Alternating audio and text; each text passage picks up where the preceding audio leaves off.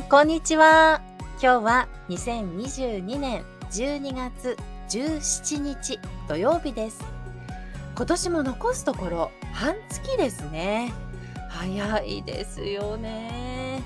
少しご無沙汰してしまいました。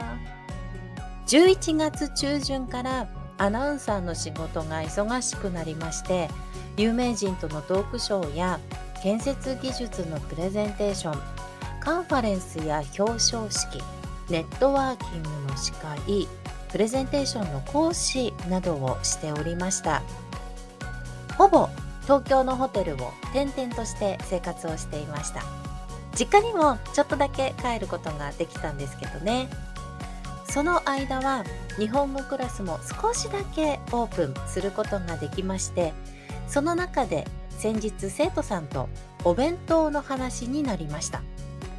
毎日ご家族のために早起きをしてお弁当を作っているそうでうーん大変ですよね。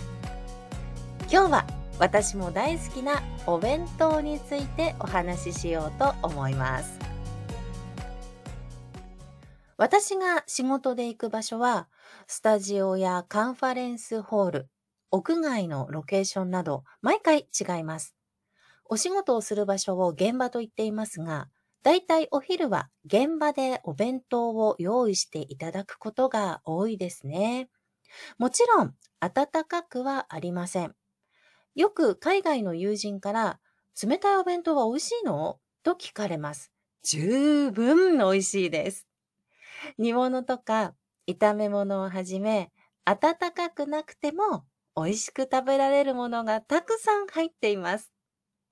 味は少し濃いめかもしれませんね。彩りよく盛り付けられていて、お弁当の蓋を開けるのも楽しみです。今日は何かなとお弁当の時間が待ち遠しくなります。仕事の合間に時間がない中で食べるので、用意していただけるだけで本当にありがたいです。私自身もお弁当はよく作りますよ。ちなみに私が作るお弁当の定番は海苔弁当風が一番多いかもしれません。皆さん海苔弁知ってますか？ご飯とおかずを分けて盛り付けるのではなくて、海苔を敷いたご飯の上におかずを乗せるスタイルですね。作り方はというと、本当に簡単なんです。まずはじめに、お弁当箱の一番下、底の部分にご飯を敷きます。次に、そのご飯の上に、お醤油をまぶした鰹節や、ふりかけを乗せて、海苔をかぶせます。その後、その上に、魚フライとか、焼き鮭とか、唐揚げとか、おかずを乗せます。最近私がハマっているのが、半熟の黄身が中に入るように、二つ折りの目玉焼きを作ったり、この海苔ご飯を二段にしたり、冷蔵庫にあるものでしっかり火を通して作ります。とにかくご飯の上に海苔を敷いておかずを乗せたら海苔弁です。盛り付け考えなくていいしね、自分で食べるから色味が欲しいときはバランとかカラフルなピックを使いますね。学生の時にずっとお弁当生活だったので、お友達のいろんなお弁当を見ましたが、サラダうどん弁当とか、そうめんとか、お蕎麦弁当とか、スープを別の容器に入れて持ってきている友人もいましたね。麺がくっつかないように茹でるときにサラダ油をちょっと入れるといいんだよ、なんて言ってましたけど、まあくっついてましたね。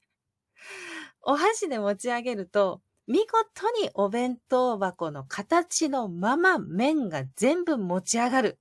という瞬間を何度も学生時代目撃しました。そばつゆでほぐしながら食べてましたけどね。夏の暑い時はこう、つるつるという喉越しがいいものがいいかもしれませんね。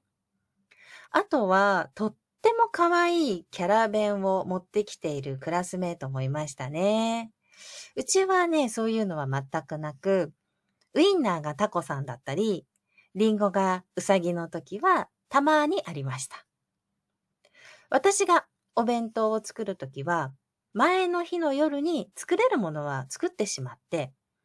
朝はご飯と一緒に盛り付けるだけにしちゃいます。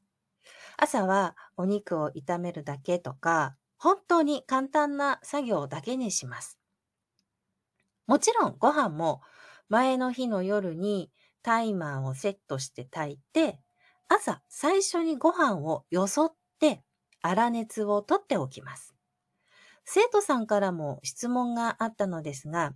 お弁当が傷みにくくなる、腐りにくくなる工夫はありますかと聞かれました。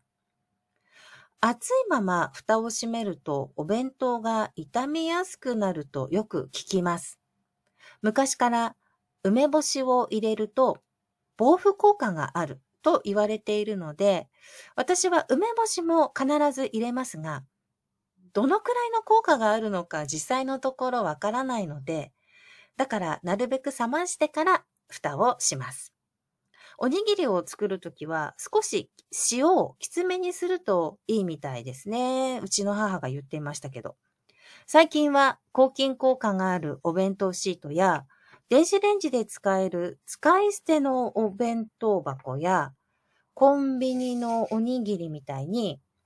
海苔とご飯を別々にして包めて、食べるときに、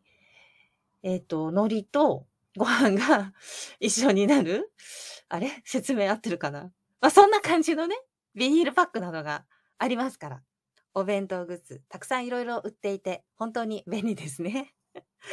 あとね、冷凍食品でもお弁当のおかずはとってもとってもたくさんあって、解凍せずに朝お弁当箱に詰めると、お昼までに美味しく解凍できているっていう食品もあるそうですよ。時間のない朝には嬉しいですよね。え今日は仕事先でいただくお弁当や自分で作るお弁当の話をしました食べたくなっちゃいましたねこの数週間でいただいたお弁当をはじめいろいろなお弁当の写真をホームページで紹介しようと思いますそうそう新幹線の車内でお弁当を食べたりもしますね駅で売っているお弁当駅弁を食べながら旅行を楽しむのもいいですね簡単なトランスクリプトもホームページで確認してください。あ、それと、エピソードテーマのリクエストもよろしければ皆さんお気軽に送ってください。できる限りお答えしようと思います。ということで今日も最後まで聞いていただきありがとうございました。めぐみでした。